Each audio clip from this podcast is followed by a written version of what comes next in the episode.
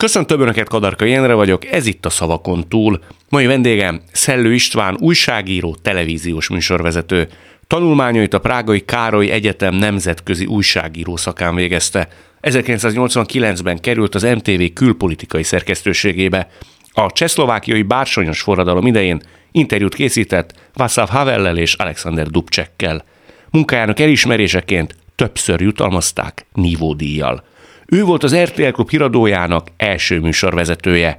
Erős Antóniával mindmáig ő vezeti a csatorna esti híradóját. Négy gyermek édesapja. Ahogy azt már megszokhatták, a műsor elején mindig szertartásosan átnyújtok egy papírt, aktuális vendégemnek, Szellő István kapott egy papírt, ezen tizen szépen. valahány, hogy 20 kifejezés szerepel, mindegyik az ő életének egy meghatározó momentumára, élethelyzetére, korábbi nézőpontjára, vagy idézetére utal. Az én reményeim szerint igen talányos fogalmak vannak ezen a Igen, papíron. nézegetem nagyon, nagyon, egy sorral hátrébb. Nem sok hiányzott, bombák földjén, vakrepülés. Hát ezek mind olyan, ö, olyan lehetnek akár címek is, amihez azért van az embernek mondani valója. Akik jócskán. csak hallgatnak bennünket, felolvasnom, hogy Szellő István mely kifejezések közül választhat, csak utólag okos, mindig ugyanúgy. Régi kódex, megtévesztő szerep. Mert akkor mi történik? Visszatérő kérdés. Ha ők kérik, vakrepülés, közeli, majd ő megoldja, mély levegő.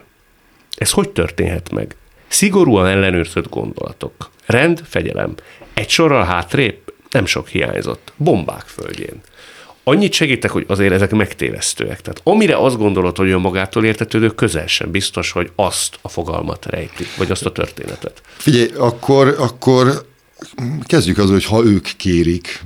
Ha ők kérik, a tudomásom szerint érkezett olyan kérés korábban az RTL-hez, hogy bejátszásokkal miért kell megszakítani Szellő István konfiait. Ezt egy lánycsapat írta, ugye? Tehát Ez... a híradót ők úgy képzelték el, hogy téged kellene hallgatni nem tudom, 0-24-be. Ez azért volt vicces, mert akkoriban ugye újak voltak a kereskedelmi televíziók, köztük az RTL is természetesen, és rendszeresen úgy kaptunk leveleket, akkor még leveleket írtak az emberek, nem e-maileket, hogy a magyar televízió RTL osztály híradó szerkesztőség, hm. Szellő István részére, és egy lány kollégium írt, hogy kérik nagyon szépen a szerkesztőket, hogy ezekkel a bejátszásokkal ne szakítsák már meg a Szellő István mondani valóját, amik állandóan a híradóban vannak, mert őket ez zavarja. Na hát ezt kérték, természetesen ezt nem lehet teljesíteni egy híradóban, hiszen az a hírről szól, és arról, hogy riportok menjenek benne. Amikor egy ilyen levelet kapsz, vagy kaptok, téged az megbizserget, elsősorban azt mondod, hogy a 700 hát azért én nagy király vagyok, hogyha ilyen kérés, vagy zavarba hoz. Megbizserget. maradjunk ennél. Maradjunk ennél, igen, igen, hazudnék, hogyha azt mondanám, hogy nem. Ez, ezek rendszeresek voltak régen ezek a ilyen és hasonló fajta levelek. Azt is kérték tőlem, például kaptam egy kis kis ajándékot, egy ilyen kis plastika szerűséget, és azt írta a, a néző, hogy legyen kedves a másikat, mert kettőt kaptam, átadni Kabir Bedi művész úrnak, mert hogy a híradó után volt valamilyen sorozat, amiben éppen ő volt az egyik szereplő, ha csak nem a főszereplő, mert látja, hogy egy televíziónál dolgozunk. Úgyhogy, azt itt, hogy kollégák vagytok. Igen, igen. Megzavart ez valaha a fejed? Ö, nem, nem, nem. Tehát nem, amikor nem. mondjuk az RT-ren elkezdtétek, akkor úgy nagyon-nagyon kiemelt szerepbe kerültetek. Tehát az ország, nem tudom én, hány legismertebb emberek között voltatok. Úgy hirtelen, úgy értem, hogy nagy lehetett az ugrás. Még ha ismertek is voltatok előtte, de az egy ilyen nagyon kiemelt szerep volt. Az egy egészen más szerep volt, mert ugye én, én már több mint nyolc éve dolgoztam a, a televízióban, külpolitikai műsorokat szerkesztettem, vezettem, rengeteg riportot csináltam, dokumentumfilmeket készítettem, és ö, olyan, hogy ugyanaz az arc vezesse minden hétköznap a hírműsort, a híradót, vagy a hírműsorokat, mert ugye több is volt, meg több is van, olyan még nem volt. Tehát az egy, az egy borzasztó koncentrált figyelem volt, és, és hozott egy, egy nagyon nagy népszerűséget, és hát egy, egy nagyon nagy figyelmet. Tehát most is az utcán azért tehát nap mint nap többen megállítanak van, aki elmondja az élettörténetét, valaki csak kérdez valamit, általában én megszoktam állni. Van, aki csak átkiabál a túloldalról, tudod, szóval ez azért néha nagyon zavaró tud lenni, amikor az ember próbálja a, a magánszféráját védeni, de általában kedvesek az emberek. Hiányozna, ha ez nem lenne? Érdekes, hogy amikor olyan helyzetben akkor nem, nem hiányzik. Tehát én olyan figura vagyok, akire egyébként, egyébként is, amikor csak sportoltam, nem csak sportoltam, amikor sportoló voltam, vagy, vagy egyetemista, vagy olyan helyeken vagyok külföldön, ahol nem ismernek, bár most már ugye, hogy rengeteg magyar dolgozik mindenfelé a világban, ott is ugyanezek a dolgok történnek meg. Tehát amikor például a királynő temetésén forgattunk Londonban, kaptak, kaptunk süteményt, megállítottak az utcán, fotózkodtak, a metrón megállított egy, egy kindolgozó magyar, tehát nézték, gondolom a britek, amennyi, amennyi brit volt ott, nézték a britek, hogy ki ez a fickó, hogy ennyien ismerik, de ö, amúgy is szoktak rám mosolyogni, tehát kedvesek velem az emberek. Nyilván olyan fizimiskán van, hogy ö, nem a haragot váltam ki. De hogyha ez elmaradna, és vannak olyan nem tudom megmondani. hogy akkor az, az ki tudja váltani az emberből, hogy a 700 Lehet, hogy, lehet, hogy hiányozna, nem tudom megmondani. Nekem nem ez volt a célom, tehát amikor én újságíró lettem, meg amikor én tévés lettem, természetesen akkor volt egy rádió, egy tévé, egy, tehát nem az volt az ember célja, hogy, hogy úton, útféle megállítsák, hanem hogy kezdjünk el riportokat csinálni, ez olyan izgalmas munka, olyan klassz, hogy olyan sok ember dolgozik ott, és, és ez végül is egy csapatmunka, tehát aminek te szüreteled le adott esetben a gyümölcsét, vagy, vagy te viszed el a balhét. De most te pont, hogy ezt csinálod, tehát te nem a klasszikus értelembe vett, nem is tudom, hogy nevezzem, a terepen lévő újságírói munkát végzed, hanem te az arc vagy, még ha tudom, hogy nagyon sok munka van e mögött, tehát nem csak arról szól, hogy oda megy az ember és felolvassa mindezt, kell ehhez azért szaktudás, és ti azért azt rendbeszeritek azt a szöveget, és rajta tartjátok a kezeteket, de az a fajta ambíció, ami korábban munkált benned, nevezetesen, hogy háborús terepen légy,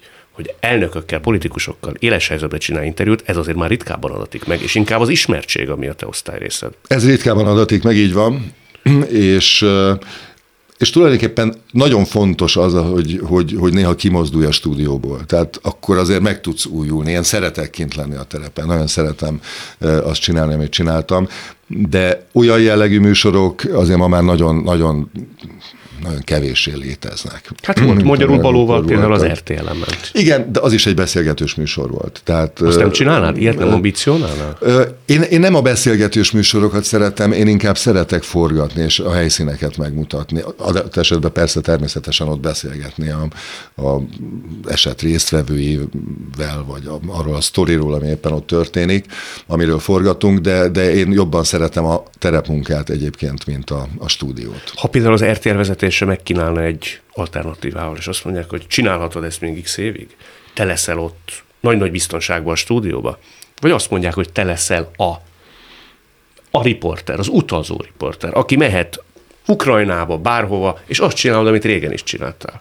Elgondolkoznék rajta. Elgondolkodnék Igen, rajta? igen. Még annak árán is, hogy lehet, hogy nem ismernének annyian, nem lennél hétről hétre, vagy napról napra ott az RTL képernyőjén. Elgondolkoznék rajta, csak nálunk ez egy annyira bevett szokás, hogy, hogy az Antoni és én vagyunk a stúdióban, tehát hogy mi vagyunk a híradó, úgyhogy ilyen valószínűleg nem történik meg.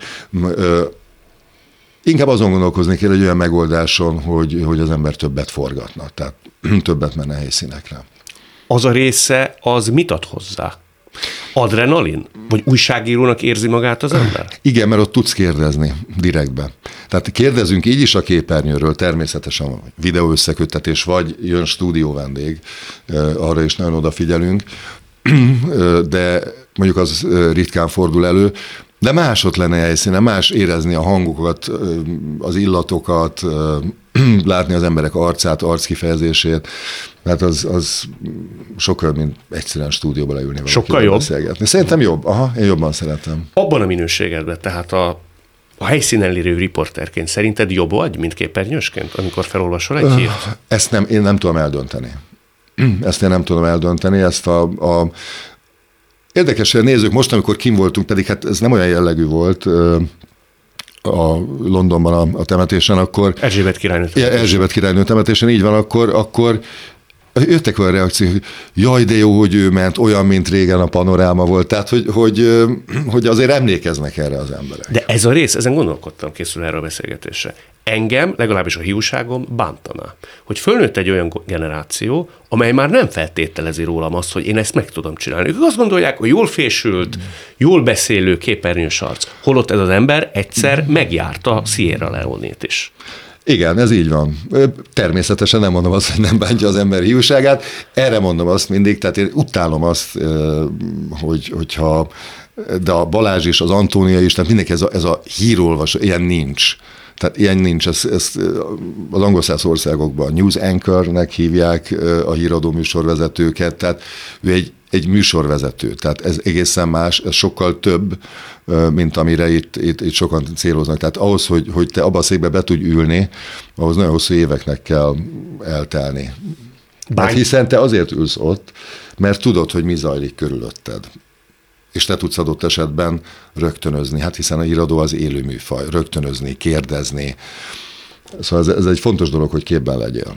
De bántja is a hiúságod, mikor az a vélelem, hogy hát ilyen nagyon jól beszélő, jól fésült, képernyős arcok, akik felolvassák a sugógépről. Az nem esik jól, igen. igen. Ilyennel találkozol gyakran? Ö, nem gyakran, de, de, de megesett már, de volt olyan, hogy, hogy a barátaim, tehát azért sok ember azt hiszi, hogy tudta, csak bemész hatra, és már hétkor igen. szabadulsz is, tehát ez nem így van.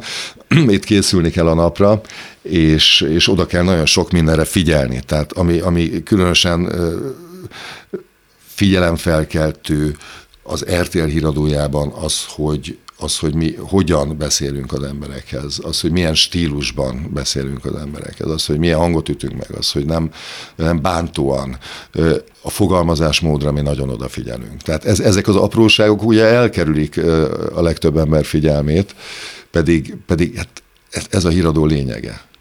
Ezért vagy közérthetőbb és hitelesebb, mint adott esetben egy másik. Az is egy adottság, hogy mi, mi Antóniával ilyen több mint két évtizede, tehát több mint 24 éve, ugye 25 éves volt az RTL, én voltam ott az első évben, ő következő év márciusában jött, hogy, hogy ennyi ideje mi együtt tudunk működni. Ez példátlan. Ugye? Magyarországon én nem is emlékszem hasonlóra. Nincs, hogy... nincs. Én még mondtam azt is, hogy még lehet, hogy a Guinness rekordok könyvében is meg lehetne nézni. Nem tudom, hogy, mert az ember nem számolja persze, hogy hány adást vezetett életében, hogy, hogy egy páros ilyen hosszú időt töltsen ilyen koncentráltan egymás mellett a stúdióban. Volt olyan időszak, amikor úgy tűnt, hogy ez megbomlik, ez az nem, egység? Nem, nem, nem. Természetesen mi is emberek vagyunk, tehát nem mindig ugyanúgy viselkedünk egymással, vagy éppen nem vagyunk olyan jóban, de ezek a dolgok mindig nagyon gyorsan rendeződnek. De volt olyan híradó felvétel, hogy úgy ültetek be, hogyha egyébként nem lettek volna kamerák, nem biztos, hogy most egy légtérbe ülünk. Volt olyan? Nem, nem, nem, nem, nem, mert profik vagyunk, és, és hogyha belépünk oda a stúdióba, akkor, akkor szó nem lehet ilyesmiről. De ugye volt egy olyan időszak, és az egy sorral hátrébb az arra vonatkozik, csak ha már beszélünk, akkor érintsük egy pillanatra, amikor Bárdos András oda szerződött az RTL-hez, Igen. akkor ő vezette, emlékeim szerint az esti híradót Erős Antóniával, és te a késő estét vezetted. Így van. És akkor különösen most így utólag visszagondolva, tűnhetett volna úgy, hogy te adott esetben méltatlanabb helyzetbe kerültél a kiemeltség után. Ez csak nekem tűnt úgy?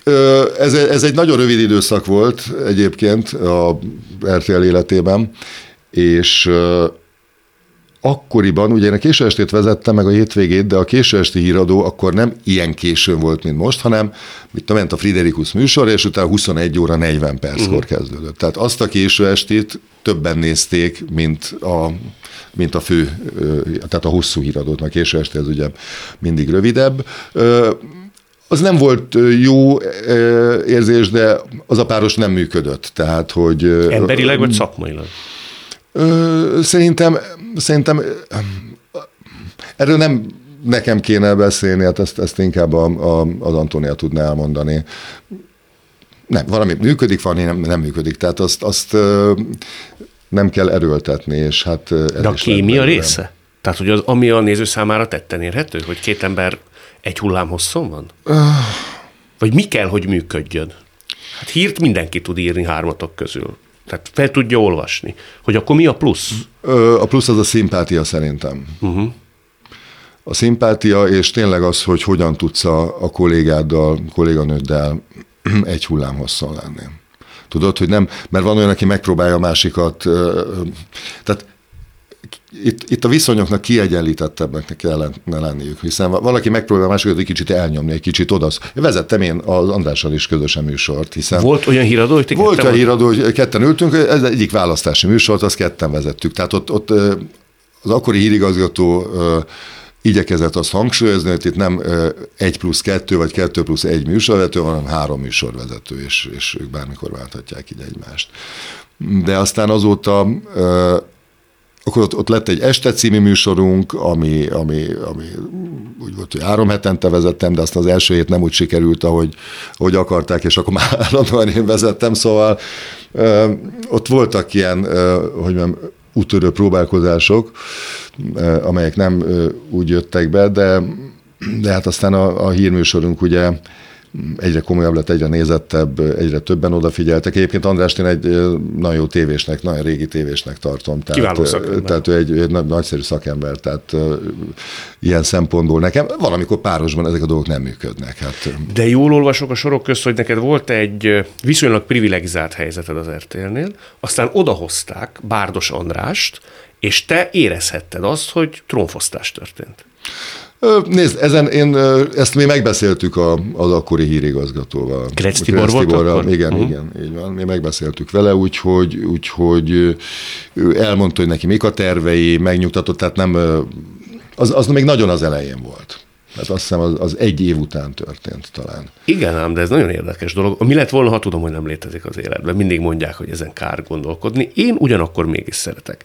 Ha Bárdos András és Erős Antónia között működik a televíziós kémia, akkor lehet, hogy a te karriered is máshogy alakul az RTL-nél. Elképzelhető. Elképzelhető, igen. Ezen, nézd, az ember ezen nem gondolkodik, különösen e, ilyen távlatokból.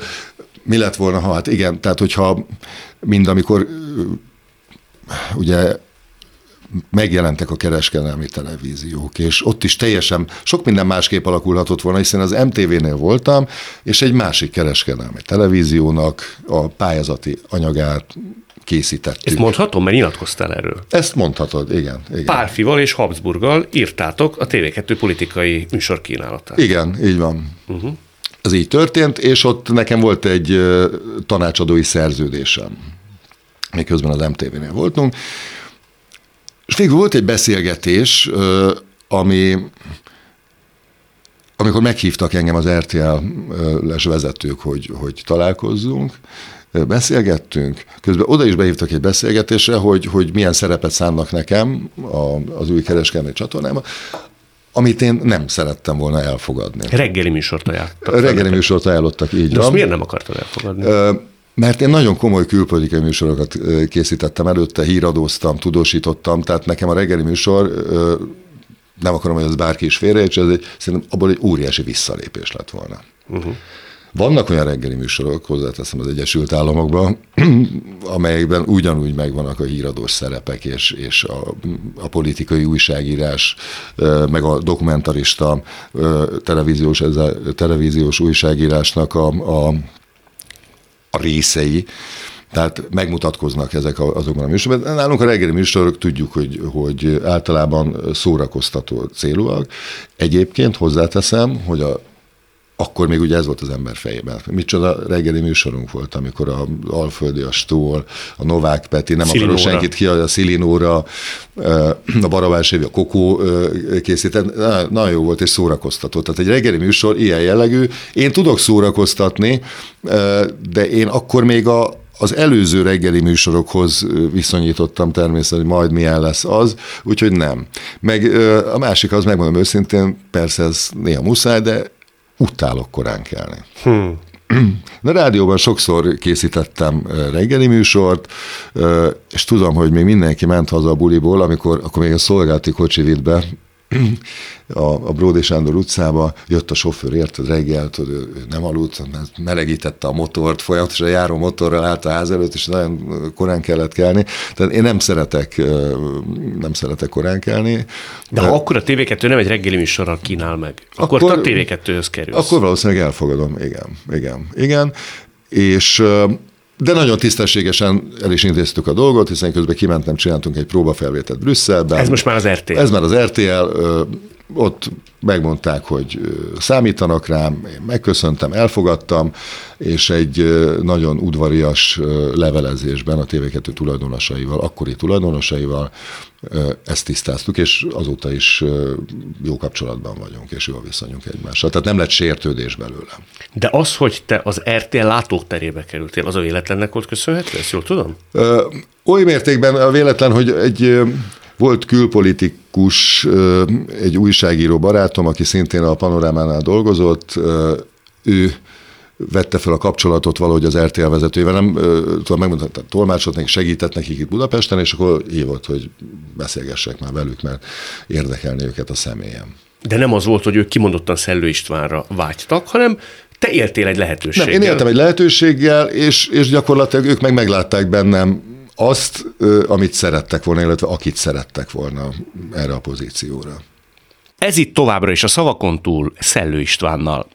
Amikor nézted, vagy nézed a TV2-t, akkor eszedbe jutott, vagy jut néha, hogy ott is lehettem volna bármi, Ö, vagy sok minden? Tulajdonképpen nem, nem, megmondom őszintén nem, nem, mert én akkor azt úgy le is zártam magamban. Az még azért egy, egy más fajta televízió Nagyon volt más akkor. fajta televízió volt. Ez 97-et írtunk Igen. akkor. Kerestek-e azóta? Nem, nem, nem. Gondolom, mi annyira RTL-es arcok vagyunk. Tehát, hogyha átmegy most egy másik televízióba, bárki bekapcsol, azt hinné, hogy az RTL-t nézi. Hm. Ugye? És ez, ez egyébként nagyon érdekes, meg nagyon, nagyon jó is, jó érzés, hogy ha, ha csak a hangodat meghallja valaki, úgyhogy háttalál neked. Mert akkor tudja, hogy ki vagy. Szóval ilyen szituációk is nem egyszer, hanem nagyon sokszor előfordulnak. Úgyhogy mondom, én, én nem, nem is gondolkoztam rajta, mert elégedettek vagyunk egymással, vice versa. De ilyen ö, ajánlat tétel nem úgy szokott történni, hogy közvetítők útján egyáltalán csak úgy megszondázzák a másik fogadókészségét, és amennyiben az merev elutasítással válaszol, abba is marad az ilyesfajta puhatolózás. Nyilván így történik, de szerintem az embernek vannak elvei, meg, meg szakmai elvei, meg van egy gerince, úgyhogy én mindenféleképpen tartom magamat ezekhez az elvekhez. És Gerinc alatt mit ért? Én úgy érzem, hogy, hogy az RTL híradója az, amelyik jelen esetben tényleg pártoktól teljesen függetlenül próbál, én nem mondom azt, hogy, hogy ez minden esetben sikerül, de próbál teljesen hiteles, közérthető, objektív tájékoztatást adni, és megszólítani, megszólaltatni mindenkit. Aztán, hogy valaki megszól, valaki nem, ez már az ő dolguk, ez sokszor nem rajtunk múlik. De, de én úgy érzem, hogy, hogy, hogy szakmailag az RTL híradós mű hely az, ami ma Magyarországon és a világon bárhol megállná a helyét. Tehát ezzel egyszer mind nem arra utaltál, hogy a hűség egyenlő a gerincességgel, hanem hogy máshol nem biztos, hogy ez ilyen tartószlagszerűen van, mint ahogy te gondolod az RTL-ről? Én azt mondom, hogy, hogy vannak bizonyos szakmai normák, amelyeknek, amelyeknek az RTL híradó megfelel. És többet nem is kell mondani erről szerintem. Hát akkor válaszunk egy másik témát. Oké. Okay. Válaszok én? Persze. Azt mondja, hogy mély levegő, mondjuk. Mély levegő. Ugye érdeklődtem azért utána, telefonálgattam, olvasgattam, régi kollégákkal beszéltem, és volt, aki a következőt mondta, hogy a legkiélezettebb helyzetben is te megőrzöd a nyugalmad. Mire gondolhatott vajon? E, ez így van egyébként mert nem mondom azt, hogy nincsenek az embernek olyan pillanatai, amikor egy kicsit keményebben odaszól valakinek, de én mindenféleképpen szeretem megtartani magam körül a jó hangulatot a munkahelyemen. Ez nagyon fontos szerintem egy televízióban. Szóval ne érezze senki azt, hogy, hogy te magaslóról beszélsz vele, mert te ismertebb vagy.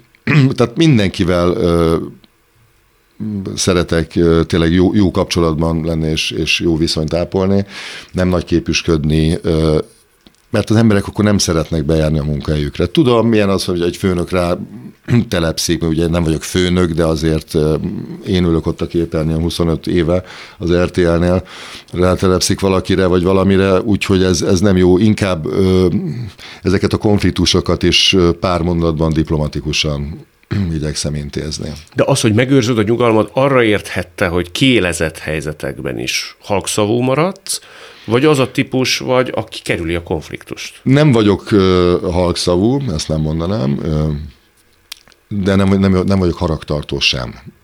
De volt neked tévén belülön igazán nagy konfliktusod? Uh, olyan, ami ne intéződött volna el, hát még a, még a réges-régi időkben volt. Volt egy pár, amikor inkább nem is személyes konfliktus volt az ilyen, ilyen ilyen, ilyen furcsa dolgok voltak. Tudod, volt a médiáború, és akkor ez történt. Az, ilyen, ilyen, ilyen fura dolgok történtek, mert mentem volna forgatni valahova, de mire a, odaértem a szerkesztőségből a gyártási szobához, addig már másra bízták azt az anyagot, tehát hogy volt, volt ilyen helyzet is természetesen. De az mondjuk nem neked szólt, az egy teljesen konfúz az egy, az helyzet egy helyzetnek volt. szólt, aminek én ugye a, a szenvedő alanya voltam éppen akkor. Ez ugye a 90-es évek első fele, magyar televízió, Így arra van, gondolsz. így van. De úgy, hogy valakivel komoly személyes konfliktusom lett volna a szerkesztőségen belül, ez ilyen nem volt. Erre nem volt példa. Mondok én egy esetet, hogy neked volt egy Havel interjúd, Václav Havel interjúd, Igen. és az nem került adásba, mert ellopták. Ez így van. Most azon gondolkodtam, én ugye 2003-ban kezdtem a médiában. Nem tudom elképzelni, hogy hogy lehet ellopni egy leforgatott interjút. Tehát ki lop el egy ilyet? Meg minek? Képzeld el, hogy akkor volt az a, az a helyzet, hogy ö, az én nagy mentorom, Krudinák Alajos valahogy így kikerült a panorámába, de miután a Benda László volt akkor a fősz, ne kérdezz, mert annyi minden történt akkoriban, hogy éppen ez milyen ö, ö, a, a, akkori adott helyzetnek volt köszönhető. Ö, a Benda László lett a főszerkesztő, és ő, ő megkért engem arra, hogy vezessek műsort a az ő panorámájában. Ő mondta, hogy persze, tehát, hogy miért ne, tehát én benne van ugyanolyan jóban voltam. Tehát én nem akartam ebbe a médiaháborúba tényleg csatázni senkivel.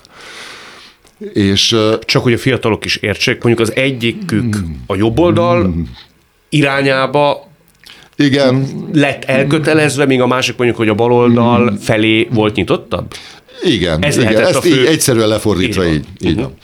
És akkoriban már nem is tudom, hogy hogy lehetőségem nyílt, hát hiszen én egyetemista korom óta ismertem Václav Havelt egy véletlennek köszönhetően, de akkor most ezt a sztorit nem mesélem el, már sokszor elmeséltem, hogy hogy történt, egy kávézóban teljesen véletlen ismerkedtünk meg, és akkor lehetőségem nyílt csinálni, készíteni vele egy interjút amire többször nyílt lehetőség, de akkor volt egy hosszú interjú.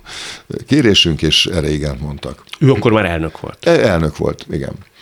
És leforgattam el ezt az interjút, meg is vágtam, és akkor ugye még kazettákra dolgoztunk, és minden eltűnt. Tehát eltűnt egy forgatott nyersanyag, ezeket akkor ott hagytuk a szerkesztőségbe. Tehát valaki letörölte? Va- lenyúlta valaki, elvitte.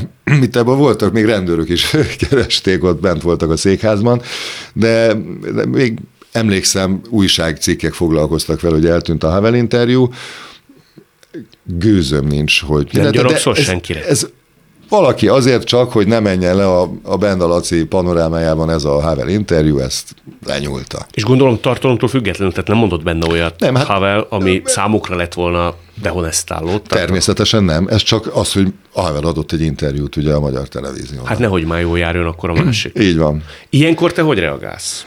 Tehát bemész, rárúgod az ajtót. Hát a ilyenkor szem- nem hiszed el, ez ugyanolyan, mint amikor ellopják a kocsidat, nem tudom, lehet, Nem. hogy nem, nekem volt ilyen, és amikor tudom, hogy meg, hogy, hogy ott parkoltam, és akkor mégiscsak így elkezdesz gondolkodni, hogy tényleg ott parkoltam, vagy, vagy mégsem biztos. Lehet, hogy álmodtam ezt a Havel interjút? Nem is az, hogy lehet, hogy de, hát, gyerekek, tehát ott a gyártási szoba, ugye szana szét voltak a kazetták, minden, hát mondtam, hogy gyerekek, valahol meg kell legyen, tehát nézd, ott van egy, nyisd ki a fiókodat, talán abban van, mert hova tettük, szóval, hogy ilyen Sose került elő? soha.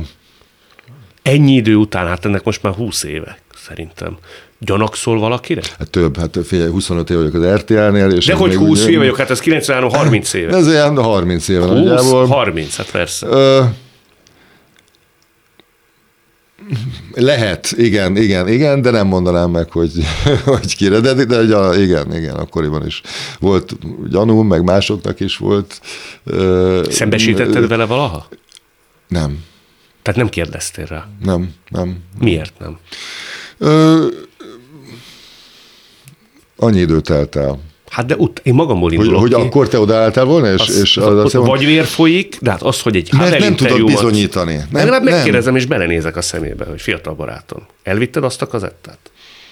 És ott kiderül, tehát ilyenkor szerintem nem lehet mellé beszélni, aki ilyenkor pókerarccal azt tudja mondani, noha ő volt, hogy nem, az valószínűleg pszichopata. Még, még valami látnokot is hívtak, arra emlékszem. Akkor nem voltam be, mikor látnokot volt, de, de hogy mondta, hogy itt rengeteg rossz energiát érez, és hát ebben volt a, a, a szerkesztőségben. Nem kezdtem el, mert, mert nem, egyáltalán nem voltam benne biztos, hogy ő az. Lehetett bárki más is, tehát nem, nem akartam senkit olyan kellemetlen helyzetbe hozni, különösen magamból hülyét csinálni. Hm. De belehalsz egy ilyenbe? Tehát mert azért Havel, De volt vele több interjúm. tehát úgy voltál vele, hogy plusz egy vagy mínusz egy voltak Nem, mert az egy fontos dolog volt, de természetesen nem úgy, mert azért nem minden héten találkozott vele az ember, vagy kapott ilyen lehetőséget, de hogy, hogy még, még abból is bíztam, hogy majd egy hét múlva meg lesz. Tudod, tehát ilyenkor úgy olyan gyorsan eltelik aztán az idő. Hm. Az a 30 év. Ha már Krudinákot említetted, te azt mondtad egy interjúban, hogy neki köszönheted a legtöbbet. Én nagyon sokat köszönhetek neki, így van, mert amikor én egyetemista voltam, és alkalma nyílt Alexander Dubcsekkel készíteni egy, egy interjút, én megszerveztem magamnak, akkor a, az Ali mondta, hogy oké, okay, akkor forgassam le a panorámának. És akkor rádióban voltam, reggeli krónikát csináltam, és onnan reggeli krónikából odajött hozzám az operatőr, fölvett engem Márton József, Mozsó, és kimentünk, akkor még egy sutyiba kellett, hát hiszen még ez a rendszerváltás előtt volt kint, a Dubcsek pozsonyi házához, és elkészítettük az interjút. Előtte hozzáteszem, már Sugár András csinál Dubcsekkel egy hosszabb beszélgetést, ami, ami lement a panorámába, sőt, neki egy könyve is megjelent erről. És ugye én oda kerültem abba a szakmai műhelybe, ezután az interjú után, mint, mint szerkesztő gyakornok, ahol ahol azért nagyon-nagyon nagy nevek dolgoztak, és azért nem akarok felsorolni senkit, tehát ott voltak Rudinák, a, a Sugár András, Kalmár György, Benda László, Balog Judit, Horváth Péter, tehát nem akarok kihagyni senkit, Besztercei Gábor, Pior Attila, Iszkai lesz, tehát nagyon sokan voltunk, Járai Judit, Bogár Demeter, Csontos, tehát jöttek, jöttek, jöttek a, a, amikor én oda kerültem, most arról az időszakról beszélünk, és és akkor nagyon komolyan belevett a munkába. Akkor még érezhető volt az, hogy, a, hogy az idősebb kollégák foglalkoztak a fiatalokkal. Mert elvittek magukkal a forgatásra, ott ültél a vágószobában, megmutatták a, a szakma különféle fortéjait, és az Ali például megtanított írni. Ő borza, ő grafomán volt, tehát ő, ő tehát szörnyű volt, tehát úgy érezted, hogy életed legjobb szövegét teszed le elé, és utána kijött kiabálva, hogy mi ez, mi ez, és át volt össze-vissza krikszakról meg írva. Ugyanakkor meg volt, amikor nem érezted, hogy ez, ez jó lesz, és azt mondta, hogy hát ez tökéletes, és, és milyen jó. Tehát volt, hogy felkonfokat kellett írnom, és mondta, hogy addig nem mész haza, ameddig ezeket normálisan meg nem írod. Hmm. És megírtam a felkonfot, bezárt a szobájába, megírtam, mondta, hogy jó, rendben. Tehát, hogy, hogy azóta viszont ez olyan könnyedén megy, hogy ez, ez egy nagyon jó iskola volt. Ti aztán eltávolodtatok Rudinákkal? Ö, egy ideig nem beszéltünk, de tulajdonképpen nem. Én a, a régi kollégáimmal tartottam a kapcsolatot, és hát ő leköltözött vidékre, de többször meglátogattam, megbeszéltünk telefonon. Mert aztán volt egy erőteljes politikai kiállása. Volt, így van, így van, így van. Arra te találtál magyarázatot? Megmondom őszintén, hogy, hogy én nem nagyon foglalkoztam vele, mert én pont azért mentem át az elemérhez, a iradóhoz, hogy, hogy egy kicsit legyen egy nagyobb kifutó pálya előttem, ahol, ahol, ahol tudok közlekedni.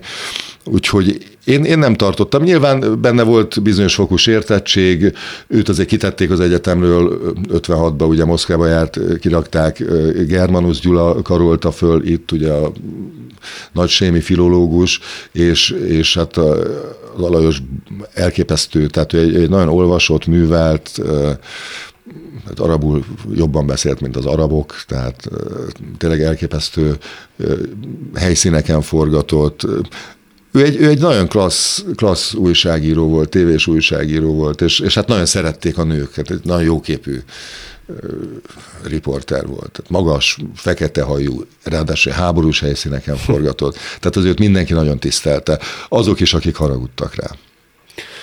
Ugye mondtuk ezt, hogy ott még a nagyok dolgoztak, megtanították a fiatalokat. Az egyik interjúban említetted, hogy te például nem nagyon szeretnél beülni rövidnadrágba híradót vezetni. Mert egész egyszerűen más, hogy pulzál az ember, van jelen a kamera előtt, ad egyfajta oldottságot, vagy valamifajta hányavetiséget. És azon gondolkodtam, hogy ez nem amiatt van, hogy ilyen emberek mellett nevelkedtél. Szóval ott azért megvoltak azok a kódok, azok a szabályok, amelyekbe ez nem fért bele. A slendriánság. Ez így van. Ezen egyébként így nem gondolkodtam, de nyilván ezt otthonról is hozza az ember, mert a szüleim is mindig nagyon adtak magukra, és én munkahelyre nem megyek be rövid nadrágban. Tehát stábok sem volt, tehát hogy nem, nem volt erre példa akikkel én dolgoztam, operatőrökkel, nagyon kiváló szakemberek voltak, Várszék Károly, Márton József, ugye Bozsó, Takács András akkoriban, hát ezekre a dolgokra ők is mindig, különösen a Várszék Arcsi, aki reggel már pucolta a cipőjét, már készítette nekem a kávét. Tényleg olyan lett volna, mint hogyha a, az apukámmal vagyok a forgatáson, mert minden, mind, mindenre mindig odafigyelt. Meg tudod, vannak olyan, olyan nem, hát nem tudom, stúdióban, nem ülnek be rövidgatjába. Ez itt továbbra is a szavakon túl Szellő Istvánnal. Azt mondod, hogy a szüleid is így neveltek, vagy azt úgy kell elképzelni, hogy egy ilyen konzervatívabb szemléletű polgári millió, amiben te nevelkedtél? Annyira nem konzervatív szemléletű, de például édesanyám, aki a tévében volt szerkesztő gyermekosztályom, ő, őt a televízióban az egyik legcsinosabb nőnek tartották. Tehát ő mindig, mindig nagyon adott magára. Nézegetek otthoni képeket, tehát még, még azokon is. De ez, ez nem megerőltető volt számára, hanem természetes. Uh-huh. Édesapád újságíró volt? Édesapám volt iskolaigazgató, volt újságíró, dolgozott a, a sporthivatalban, mint sajtófőnök, tehát ő a sajtó terén mozgott mindig és anyu meg tévészerkesztő, tehát gyakorlatilag én, ő szeretette meg velem ezt a, ezt a műfajt, amikor kiskoromban sokat bevitt magával a tévébe, és ott volt nagyon klassz volt, minden színes volt, lehetett játszani. Úgyhogy én nagyon élveztem mindig ezt a, ezt a, a tévézést. A rádiózást is egyébként, mert az is egy olyan műfaj, ami, ami, ami nagyon szerethető. És akkoriban ugye nagyon nagy átjárás volt tévé, rádió, tehát dolgoztam a rádióba, átmentem a tévébe, ugye a tévébe volt a szerződésem. Azt el tudtad volna magad képzelni, mert szakmailag megint egy másfajta kihívás és kompetencia, hogy egy egészen jeles, bel- vagy külpolitikai rádiós újságíró légy, de a kutya nem ismer fel az arcodról. El, mert mondom, amikor elindult az ember ezen a, a szakmai úton, akkor nem azon gondolkozott, hogy most megismernek, vagy nem ismernek meg. Egyébként a, a a rádiósokat ugyanúgy is, mert emlékszem, hát minden a hangjukról, mindenki hallgatta, mindenki hallgatta a, az esti magazint, akkor még ugye az volt a déli krónikát, és a, a hírvilágot késő este, szóval ott azért jeles újságírók voltak. Ó, kiválóak, abszolút. De ugye jól tudom, hogy te egyke vagy. Egyke, igen. Egyke. Ez azzal járt, hogy ilyen család szemefénye voltál? Ö, azért úgy hogy mondjam, szigorú keretek között voltam én tartva, meg... Az mit jelent? Hát, hogy úgy megvolt az embernek a napja. Tehát én azért sportoltam sokáig, volt, hogy reggel volt egy kiegészítő edzés, utána elment az ember iskolába, utána elmentél edz, ebédelni edzésre, hazamentél, tanultál, tehát tulajdonképpen kikérdezték a leckét. Hány évesen? De, általános iskolában végig. Még végig. hetedikes, nyolcadikos korodban kikérdezték ilyen, és tudom, az olyan jó nap volt, amikor nagyon fáradt voltam a versenyt, és mondták, hogy na, akkor most nem kérdez. Ah, mondom, de jó. A nagymamám volt a legkeményebb egyébként ilyen szempontból, mert ő ugye nem ismerte adott esetben azokat, hogy apám is történelmet tanult, anyu töri művészet történet, tehát hogy mindenet tisztában voltak, de nem, az mindig szóról szóra kérte. Mit, ez nem úgy van, akkor még ezt olvassuk át még egyszer. A híradózás, vagy a híradós szerkesztőség az kvázi félkatonai szervezet. Mondtad te? Igen, ez, én ezt mindig mondom, mert, mert az. Az mit jelent? Nézd, hogy nagyon, nagyon pontosnak kell, hogy meg kell tanulnod. Én például érdekes, hogy nagyon jól érzem azt, hogy, hogy, hogy mennyi az idő. És ez talán abból is adó, és soha nem húzok fel ébresztő órát, Úgy kezd föl. Úgy kelek föl, igen. De Én időre. Inkább egy szenvedek, de időre, igen, igen, hogy, hogy, hogy nem húzom föl. Hozzáteszem, hogyha nagyon-nagyon korán kell kelni, akkor, akkor inkább egy ilyen kanapén, egy picit lehalkítva a tévé előtt, hogy, hogy biztos, hogy fel tudjak ébredni. De mindent pontosan, tehát ott kell lenni időben. Az embernek ilyenkor vannak olyan álmai néha, hogy, hogy elkésik a stúdióból, lekésed az, lecsúszol, és ilyen apróságok miatt, hogy nem találod a zakódat, nem szóval, vagy becsukta valaki az ajtót, szóval nagyon furcsa dolgok. Persze ez nem tesz frusztráltá, nem azt mondom, csak természetesen ez olyan, amikor színész arról álmodik, hogy, hogy nem tudja a szöveget. De sokat álmodsz azzal, hogy nélküled kezdődik a híradó? Nem sokat, nem, nem sokat, de előfordul az álmaidban az, hogy mint a lecsúszol, lekésed, vajon miért, és, és ezért mondtam azt, hogy ott, ott mindennek nagyon pontosnak kell lenni. Pontosan kell beköszönni, pontosan kell elköszönni. Ami 0-23, ezt úgy hívjuk 23 másodpercet, az 0-23, nem 0-25, mert néha azon a két másodpercen is nagyon sok múlik. Tehát meg azért szolgálatban kell lenni. Tehát én most, mi most itt beszélgetünk, de én közben szolgálatban vagyok, mert hogyha esetleg felhívnak telefon, hogy valami történt, akkor megyek a stúdióba. De minek kell történnie, hogy most menj a stúdióba? Hát történtek ilyen dolgok, például, hogy volt a, a Móri mészárlás, akkor is, ugye, tehát szeptember 11-én én akkor a nászutamról fordultam vissza Velencéből, Olaszországból. Ilyenkor vissza kell fordulnod, vagy rábízzák az ember szakmai lelkiismeretére? Ilyen akkor rábízták, és én visszafordultam. Tehát én, én úgy éreztem, hogy egy ilyen, amikor még nem derült ki az, hogy, hogy egyáltalán itt mi lesz, meg, meg most mi is Feleséged mit mondott? Ö, ő helyeselte ezt a döntést. Igen? Persze nyilván szívesebben lett volna már Korzikán, de, de, de egy héttel később elmentünk, tehát Azért nem minden nő lett volna ilyen nagy vonalú. Úgy gondolja az ember, hogy egyszer van nászútja. igen, de az borzasztó, tehát tudom, bementem, Antónia hívott telefonon, és először azt hittem, hogy viccel. És aztán megálltam egy olasz benzinkútnál, bementem, mindenki elképedve figyelte a képernyőt, meretten nézték, hogy most mi történik, ők se tudták megmondani, meg közben nekem telefonon folyamatosan mondták a friss híreket, ami történt, úgyhogy egy, egy jelentős fordulattal haza, hazatértem, és egy hét múlva mentünk újra. De mi diktálta benned ezt Ez, a ez az újságírói lelkiismeret. Szerintem ilyenekből az ember nem. Tehát ha te híradós vagy, akkor, akkor ki, ki beszéljen erről, ha nem te. Meg ilyenkor vonza is az embert. Szoktam volt mondani, szűk körbe vagyunk, tehát tudok titkot tartani, hogy mondjuk beugrik helyetted valaki más, és vele azonosítanak egy ilyen nagyon emblematikus Nem, eseményt. erről nem volt szó, az Antónia csinálta aznap, és aztán, aztán együtt, amikor én, én megérkeztem. Nem erről volt szó, hanem egyszerűen nem. Tehát ez másik kollégáim szerintem simán kihagynák, biztos, hogy van olyan, aki... Aki, Aki ment volna a feleségével, Biztos vagyok benne, igen, igen, akit ez nem izgatna. Engem, engem az ilyen eseményeket, hiszen ezért vagy híradós, hogy a, nagy dolog- a nagy dolgokról számolj be. ez pontosan Tehát nem a napi kis varacskos disznó születésekről, hanem mondjuk arról, ami a világban egy jelentős történés. De te 0-24-ben riasztható vagy? Ez azt jelenti? Tulajdonképpen igen, igen, igen. Tehát mondjuk nem tudom, én azt hiszem akkor még nem volt, vagy nem lehetett RTL híradó, de lehet, hogy volt, már nem emlékszem pontosan, hogy összeérte például Diana éjszakai balesetekor. Ha téged Akkor még nem felhívnak- volt, akkor még emlékszem, én aznap mentem be, akkor itt hogy panorámát vezetni.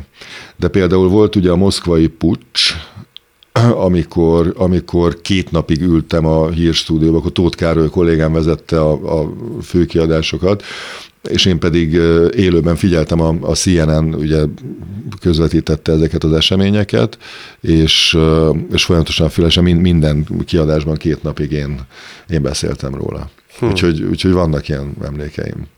És ez a híradós létbe mi a jó? Ezen gondolkodtam. Ugye én nagyon más érdeklődésű ember vagyok. Tehát 25 éve egy munkahelyen, gyakorlatilag majdnem minden hétköznap, 98%-ában ott ülsz. Nagy meglepetés nem ér. Tulajdonképpen ezt már kisújból hozza az ember.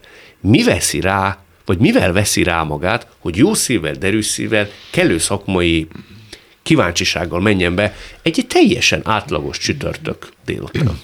Nem azt mondom, hogy minden nap egyforma lelkesedéssel megy be az ember természetesen, és mondom, mi is azt szeretjük, tehát egy híradózásban is az olyan, amikor, amikor tényleg történik valami, tehát nem a, nem a rutin napot. De egy-egy rutin napon is azért ha jó a hangulat egy szerkesztőségben, ha, ha jók a kollégáit, hogyha, hogyha tudod, hogy azért nálunk minden nap történik valami, tehát igyekszünk úgy, úgy alakítani az RTL iradót, hogy jó, nem világpolitikai jelentősége eseményekre gondolok, de, de hogy nagyon érdekes tudósítások legyenek benne, és az, az úgy jó, jó ebben közreműködni. Hm. De volt, De hogy... az, az hogy, hogy ennyi, tehát miután mi ilyen sokat dolgozik az ember, és ennyit van képernyő, nem veszed észre, hogy hogy telik az idő. Tehát neked volt olyan pillanat, amikor a szívedhez kaptál, hogy 25 éve vagyok az rtl Igen, tulajdonképpen most ez, ez nagyon furcsa volt. Tehát 25 évet inkább akkor kapsz a szívedhez, amikor olyanok jönnek hozzá, hogy, hogy ja, én akkor születtem, és tudod, ők veled nőttek föl, tehát ők mindig a te hangodat hallgatták, már csecsemőkorukban a te fizimiskádat látták később. Tehát igen, 25 év, az, 26 éves a fiam, a legnagyobb az András, és már doktor. A 25 év alatt volt olyan, hogy az RTL és a te viszonyod mondjuk úgy, hogy távolodóban volt? Mármint a, a, a jó értelembe vett viszony? Nem, nem, nem, nem. Ez mi múlik? Szerintem ez mindkét félen, meg azért mi egy, egy szerkesztőség vagyunk, amit a Kotrocó Robert hírigazgató vezet, és szerintem a, a Robi egy, egy nagyon toleráns, jó gondolkodású, elfogadó és befogadó ember, aki, aki szintén külpolitikai újságíróként is tevékenykedett, tehát mi nagyon sok mindenben megértjük egymást. Uh-huh. Ha már a gyerekeidet említetted, ugye négy igen. gyereked van, és említetted a szüleid, akik ilyen nagyon szigorú, nem nagyon, de hogy szigorú keretek közt neveltek téged. Te hozzájuk képest mennyiben vagy más típusú apa, ha más vagy? Szerintem én azért, én azért lazább vagyok. Tehát tudok szigorú lenni természetesen, meg, meg voltak olyan helyzetek, amikor az embert kiborították a gyerekek, meg ilyen mindenkivel előfordult természetesen, de, de én nem vagyok egy ilyen terrorista, aki mit a három napig nem szól hozzájuk, vagy, vagy tehát lehet, hogy kiabálok egy kicsit, de aztán 6 perc múlva meg már újra együtt nevetünk. Ugye a legkisebbek, legkisebbek, hát legkisebbek, igen, hát most már ők is 14 évesek lesznek. Az ikrek 14 éves? Igen, igen, lesznek augusztusban, úgyhogy már ők is jövőre mennek nyolcadikba. Az, ugye erről írtak annak idején, az neked egy ö, nagy dilemmát okozott, amikor elvesztettétek az ikrek anyukáját, hogy az ő, és akkor ők még picik voltak, ugye? Akkor picik voltak, az egy nagyon nehéz időszak volt, és uh, én nem is szeretek erről beszélni. Uh-huh. De annyit elmondasz, hogy ilyenkor, amikor az emberrel egy ilyen mély dolog történik, ott azért két gyerek sorsáról van szó, hogy be kell menni minden nap, és ugyanúgy fel kell olvasni, hogy varacskos disznók születtek a egyházi állatkerül? Amikor ilyen, ilyen dolgok történnek, igen. Amikor egy közeli hozzátartozódat elvesztetett, ilyenek volt a szüleim is, tehát amikor édesanyám meghalt, édesapám meghalt. Nem tudom, hogy ilyenkor mi a jobb, hogy aznap biztos, hogy nem. Egyik, egyik nap sem voltál benne. Nem, nem, nem. A te nem. döntésedből, vagy a fölökség mondta, hogy nem, az, az az én döntésem, meg ezt mindig ugye rád bízzák, de, de ilyen alkalmakkor biztos, hogy nem, mert tudom, hogy két-három nap múlva már, már dolgoztam, ilyenkor lehet, hogy jobb is talán egy kicsit mással foglalkozni. Aha. Igen, igen, igen, meg más, más közegbe lenni, de hát ezek azért megviselek az ember. Néző szerinted bármit lát ilyenkor rajta? Nem. Nem? Nem, nem, nem. Ez fegyelmezettség, profizmus? Ez mind a kettő. Ez mind a kettő. Tehát szerintem egy profi az mindig legyen fegyelmezett. Hát félkatonai szervezetében talán. Annyit beszélgettünk ebben az interjúban, hogy külföldi utak, külföldi forgatások, ilyenkor azért elfog a nosztalgia, hogy hát ha most a közeljövőben lehet, hogy azt mondod meg az RTL-nek, hogy megint kiugranék valami jó háborús övezetbe. Hát az nagyon valószínű, hogy a koronázáson ott, ott leszek. Megnézzük, és nagyon szépen köszönöm. Köszönöm Örülök. a beszélgetést. Köszönöm. Köszönöm. Ez volt a mai Szavakon túl Szellő Istvánnal. A műsort nem csak hallgathatják, de végig is nézhetik. Iménti beszélgetésünk hamarosan már látható lesz YouTube csatornámon is. A mai adás létrejöttében köszönöm Árva Brigitta, Lantos Dániel és Rózsahegyi Gábor segítségét. Találkozzunk jövő szombaton és vasárnap itt, a Klubrádióban. Viszont hallásra!